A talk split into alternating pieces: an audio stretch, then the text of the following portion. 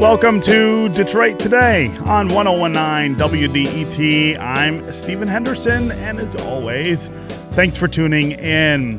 Remember, if you're just heading into work or have to move on with your day, you can still hear today's full edition of Detroit Today on the Detroit Today podcast. Download and subscribe on iTunes or wherever it is that you find podcasts. Also, remember that it is WDET's fall fundraiser, and we're really proud of the folks who listen to Detroit today who have stepped up to support independent journalism, to support civil conversation, and the other things that we do here in this space. We need you to keep doing that. We need people to continue to support WDET and help fill a $250,000 hole that will show up in our budget on October 1st. So if you're listening to this show and not supporting us, we need you to correct that. We need you to fix that. Pick up the phone, call 800 959 9338, or go to WDET.org and make your contributions there. A little later in the show, we are going to talk about the Ken Burns documentary on Vietnam. And we're going to talk about what at least one local uh, activist says is missing from that documentary. How much should Ken Burns have concentrated on the anti war movement that defined so much of the Vietnam War? Frank Joyce, author and activist, will be here to talk about that. But first, over the weekend, NFL players, coaches, and owners stood united. Many with arms locked, some kneeling, and some refusing to come out of the locker room altogether during the national anthem. It was a protest against Donald Trump's bashing of players who protest during the national anthem. He called them something we're not comfortable saying here on public radio uh, and said he'd like to see them fired. Said it enthusiastically, said it with far more energy, for instance, than he was able to muster to condemn white torchbearers who were marching in Charlottesville. Uh, here in Detroit, Lions owner Martha Ford issued a statement denouncing Trump's comments and joined the team on the sidelines in a sign of solidarity. The Detroit singer who sang the national anthem at Ford Field, Rico Lavelle, he took a knee at the end of the anthem and raised his fist in the air. Even some NFL owners who supported Trump during the election condemned his comments publicly. I was particularly moved by what Robert Kraft, who owns the New England Patriots, one of the most vociferous supporters of Donald Trump among NFL owners, what he said yesterday didn't just push back against the president, but uh, put his strength behind the idea of what the players are protesting. The idea that inequality and uh, the brutality that we're seeing from police officers in particular is problematic. Uh, we want to hear from you about, uh, about what you thought about yesterday. Did you watch NFL football? Uh, did you hear about what the president said in Alabama on Friday? Did you did you see the tweets that came out over the weekend? How did you react to what you saw on the field uh, Sunday? Uh, what, what, you saw on the field here in Detroit? What you saw on the field around the country? Um, I want to. Uh, I want you to. I want you to uh, tell me what what you felt about what the players are doing, and then also talk about the role of sports in issues of politics, race, and inequality. Uh, what role is it playing? What role has it historically played? And are we seeing a new era sort of um, uh, emerge in which sports is going to play an even bigger role, perhaps, uh, in those in those uh, issues than it than it has recently. Give us a call 313-577-1019 is the number on the phones. That's 313-577-1019. You can also uh, you can also go to the WDET Facebook page, put your comments there, uh, uh, or go to Twitter and hashtag Detroit Today, and we'll work you into the conversation. I also want to welcome Frank Joyce, the local and author and activist who is later in the show going to talk about the Vietnam documentary, to this conversation uh, for a very specific reason. Uh, Frank is somebody that I talk to a lot about protest movements, about inequality, about movements like Black Lives Matter, and sort of how how to make sense of all of those things uh, in the work that I do here and at the newspaper. Uh, I thought he would be an interesting voice to talk about what this looks like, this protest movement, how it's grown, and where is where is it going? Is it reaching the level of resistance. One of the things I've been really fascinated by uh, during the whole Black Lives Matter issue or or or, or era, I should I should say, is how how different protest and resistance are. Uh, and I think Frank Joyce is somebody who uh, can help uh, us uh, sort of flush out what what that looks like. So, Frank Joyce, welcome to Detroit today. Good morning, Stephen. It's great to be here. Yes. My favorite time of the year, pledge drive. I'm, I'm, tempted to just lapse into pledging, but no, that's not what we're here to talk about. That's right. We don't need you to pledge. We are the ones who have to pledge. But, uh, but, but, uh, so I, I want you to talk about your reaction to what we saw, not just over the weekend, but what we've seen over the past year as Colin Kaepernick has sort of captured everybody's attention around this issue uh, and, and, put it in the context of that question of protest versus resistance. I feel like this weekend, uh, this protest moved more to the to the space of resistance by virtue of what the president said on Friday and what he said in tweets since then. I, am curious uh, uh, about your opinions of that. Well, I, I take your point, Stephen, about what's different now from the past, but I want to start by going to what's the same. And one of the things that I've been thinking about are these protests in the context of the anti-war movement uh, and the protest of uh, the American invasion of Southeast Asia, because the thing they have in common uh, is that Trump represents this this feature of American life that tries to suppress dissent and says that the idea, the definition of patriotism is obedience and submission. And yes, you have in the abstract the right to protest, but don't you dare ever exercise it.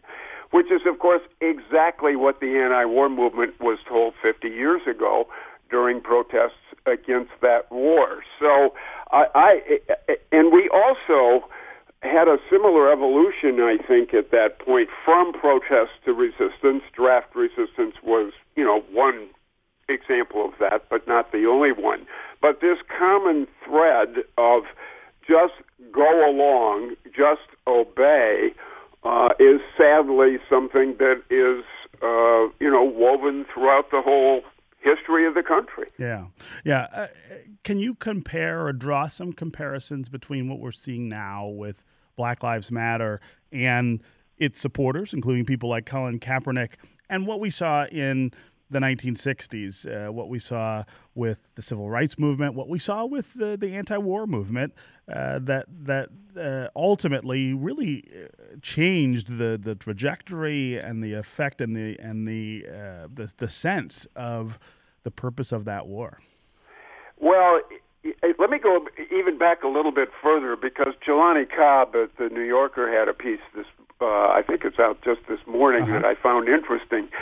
And the parallel he drew was to what happened to Louis Armstrong 60 years ago when Louis Armstrong protested against Orval Faubus standing in the schoolhouse door to prevent the integration of Central High School. And coincidentally, this past weekend was a events observing uh, that part of U.S. history, and several friends of, of mine were involved in those events. But just as Trump is now name calling and denouncing uh, Colin Kaepernick and Steph Curry and LeBron James and other athletes, Louis Armstrong was denounced and vilified and economically punished by people canceling concerts and events that he was scheduled to perform at. So again, we've got this this dynamic in which those of us who are trying to advance some cause of social justice uh, have to make our point in a context of it being argued that we sh- should just be quiet. Uh, and people are not being quiet and this movement is spreading. I think you're right that uh, this movement uh, amongst athletes uh, is spreading in a way that feels very similar to how the anti-war movement, which of course started as a small, marginal, isolated prot- protest, but grew as people were forced to stop and think about, well, just a minute, what is really going on here, and which side of justice and history do I want to be on? Yeah. And uh, it, it, feels very similar. Yeah.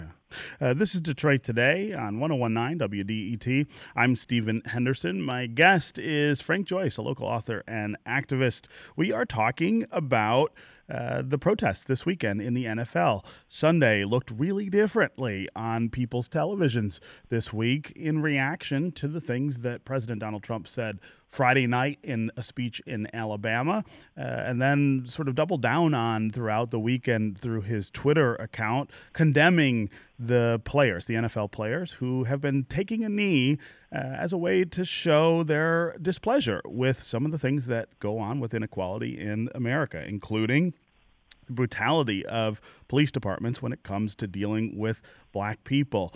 Uh, do you think the president should have opened his mouth and stepped into this debate? Do you think that he was right about what he said? Uh, or do you think he was absolutely wrong and that the NFL's reaction, not just among players, but also among owners yesterday, was the right way to push back? And what do you think more generally about this protest movement that Colin Kaepernick really seems to have started, but has become, I think, a much larger symbol uh, in the ongoing discussion about race and inequality? If you want to join the conversation, give us a call 313 577 1019 is the number.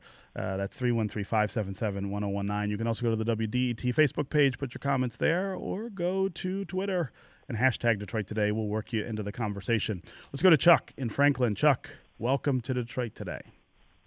Good morning, Stephen. Hey, um, I want to be the person, the first person, I suppose, to question you on air about your comments on Meet the Press yesterday that the Star Spangled Banner uh, contains racist lyrics. Uh-huh. Uh, because, and, and, let me just say before you before you start, um, I'll post to the DET Facebook page if they'll give me the chance uh, the link to the, the column by Walter Olson of the Cato Institute, yeah. in which he takes on that question. Yeah. So uh, I think that's an interest. I think it's a fair question, Chuck, and I will do my best to answer here. Uh, I, I, think you start with the words themselves, right? Uh, the verses that we no longer sing uh, as part of uh, as part of the anthem uh, that ref- refer to the blood of hirelings and slave slaves, uh, essentially being uh, you know awash in the battlefields of the War of 1812. That, I think those are the lyrics that everybody focuses on. And the question is, what are those lyrics about? Are those lyrics about uh, slavery? Are they about uh, reinforcing inequality, or are they just uh, some sort of throwaway? Uh, comment, and I think that the proof uh, that they are not throwaway comments comes from the fact that they were written by Francis Scott Key. And I say this with a, a pretty heavy heart. I, you know, I spent a decade living in Baltimore. I love it there. Um, uh, I, I, I, feel like uh, it's my second home other than Detroit. And if you live in Baltimore for any time at all, the banner and the flag uh, become a big part of your, your sort of sense of the world. Um, but Francis Scott Key was not a good person uh, in, in many ways. Uh, he was a slave owner, he inherited slaves. Uh, as part of the family that he was part of. And he also was a, a city prosecutor in Washington whose uh, whose support for slavery was made really clear by the things that he did, dealing with runaway slaves, dealing with freed blacks. Uh, uh, Francis Scott Key had very strong opinions, personal opinions about African Americans and about slavery that he made clear through his work. And so I guess I find it really odd to surmise that somebody who was as steeped in all of this as Francis Scott Key would have written a poem at a really pivotal time uh, that that somehow. Uh, he, he's talking about slaves in a different way. I mean, slavery was very familiar to Francis Scott Key. He knew what it was, and he knew what it was about, and he knew where he stood on it the idea that he would have written what he knew would be quite an important uh, piece about our country and about uh, what it stands for with with an odd or inconsistent interpretation of what slavery and uh, uh, what slaves and slavery were about, uh, it, it, just seems like a, a, lot of mental gymnastics have to take place for anybody to reach that conclusion. I mean, uh, this was a war in which freed blacks had gone and fought on the British side because they believed that that would be an, a, a, quicker way to freedom. Francis Scott Key was uh, defeated by British troops who had African American former slaves in them. This was a guy who was really upset about slaves who had somehow found their way to, to, to freedom. And so the idea that it's not uh, about slavery that way, I think is pretty preposterous. And I've read that piece from the Cato Institute. I think it falls in the same category as a lot of white apology uh, that goes on about. Uh, about people who support slavery, who support inequality.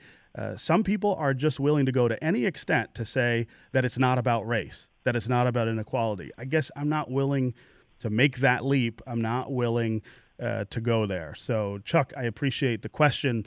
Uh, I hope you do post uh, that piece on uh, on our Facebook page. I'm going to ask uh, our staff to also post a piece from The Root uh, by Jason Johnson about the racist history of the national anthem on that page as well. Uh, so readers, or I'm sorry, listeners, can go there and decide for themselves. Read both sides and figure out where you stand. Frank Joyce, I'll, I'll, give you a chance to to address that question too. We have this argument all the time uh, about the anthem, and I, I, I find it odd because the words the words are right there, and Key's history is not much of a of a question. Well, they are right there, Stephen, and uh, I I think I, I couldn't agree more with what you said. I I would only add a couple things. One is that we are having a different conversation in 2017 about race and that we are able to look back at the Star Spangled Banner and understand yes. what, where it really fits in our history is uh, in large part due to the work of new scholarship uh, and of scholars looking back at things that we have swept under the rug and buried and not wanted to talk about. And of course, that provokes a reaction and one of the things that I have observed for many years now of, of work on these issues is that it's just extraordinary the extent to which white people can are so certain about what racism is not, but they never seem to be able to figure out what, what it is. is. Yeah. So, as you said, you get these incredibly twisted like a pretzel apologies and pretending that things are different than what they really were, which I would argue, by the way, could be a segue into the Burns Novick Vietnam series. Sure. But you decide when, yeah, when we'll we go. want to go there. But again, we'll there's, get to that. there's much in common about the revisionism and the way we look back at the Vietnam War as there is about the way we look, for example, at the Star Spangled Banner, or for that matter, what the War of 1812 was really all about. But never mind, let's not go there. Yeah, yeah, right, right. That's a much longer show that we would yes. have to schedule. Uh, let's go to Aaron in Detroit. Aaron, welcome to Detroit today. Good morning. Hey, go ahead, Aaron. Uh, thanks for having this conversation. I just want to make three quick points. I've lived long enough to live through the 60s and so I remember people burning flags about Vietnam and all all of that stuff. And uh, when freedom of speech really took center stage uh, in the 60s, and and you know these owners, right, uh, uh, the NFL owners, who are linking arms in, in solidarity with the players now.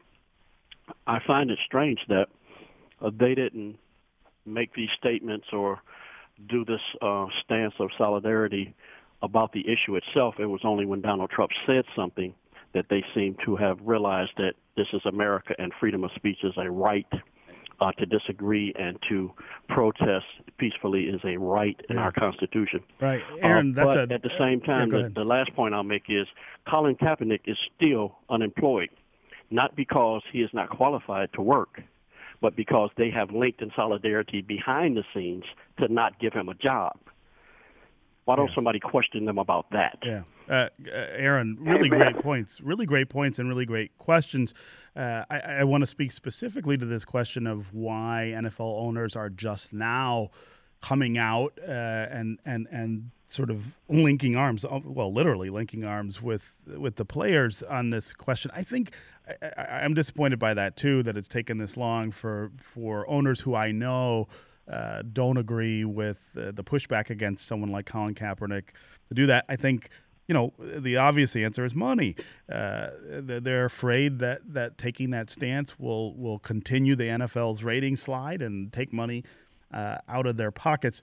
I, I do think, though, there's a parallel between sort of what happened this weekend, where I think a lot of owners felt like they had no choice now but to come out and, and speak out about it because of what the president said, and various points uh, in the civil rights movement of the 60s and in the anti war movement, where you had people standing on the sidelines, sort of with their hands in their pockets, going, eh, I don't know. I don't know when I'm supposed to get involved here. And then something happens that uh, sort of inspires them or or leaves it makes it clear that uh, they can't they can't uh, stand on the sidelines anymore. Frank, uh, uh, that that parallel I think uh, is sort of right here in front of us right now. Yes, I think it is. one thing that I'll say um, to a uh, to a point in defense of the Burns Novick series, which of course isn't finished yet, and we haven't seen all of it. But um, he said in a uh, in a screening that I attended that he had himself changed his mind about the importance of the Kent State protest uh, in May of 1970, and of course there was also a similar protest at Jackson State in which people who were expressing peacefully expressing their opposition to the war were shot and killed and wounded.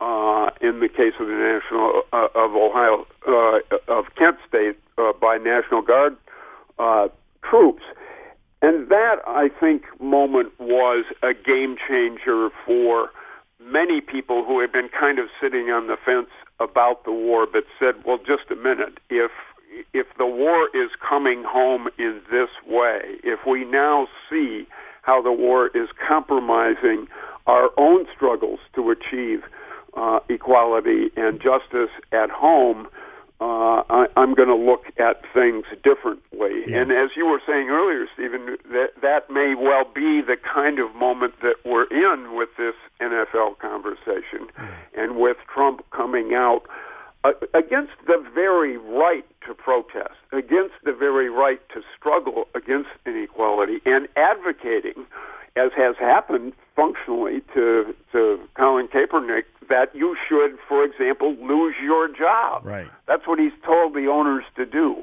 Fire these people. Well, this is a turning point, and this is one of those moments in our national conversation where we all really do have to stop and think where the heck is this going? Right. Right. All right. Uh, Frank Joyce, local author and activist. We're going to keep you uh, for the next segment, which is about the Vietnam War and Ken Burns' documentary on that subject. So you hang tight. Uh, listeners, hang tight as well. We're going to talk about that uh, PBS documentary series, and we want to hear from you on that. We also want to continue, continue to hear from you about the NFL protest. 313 577 1019 is the number on the phone. So we'll be right back on Detroit Today.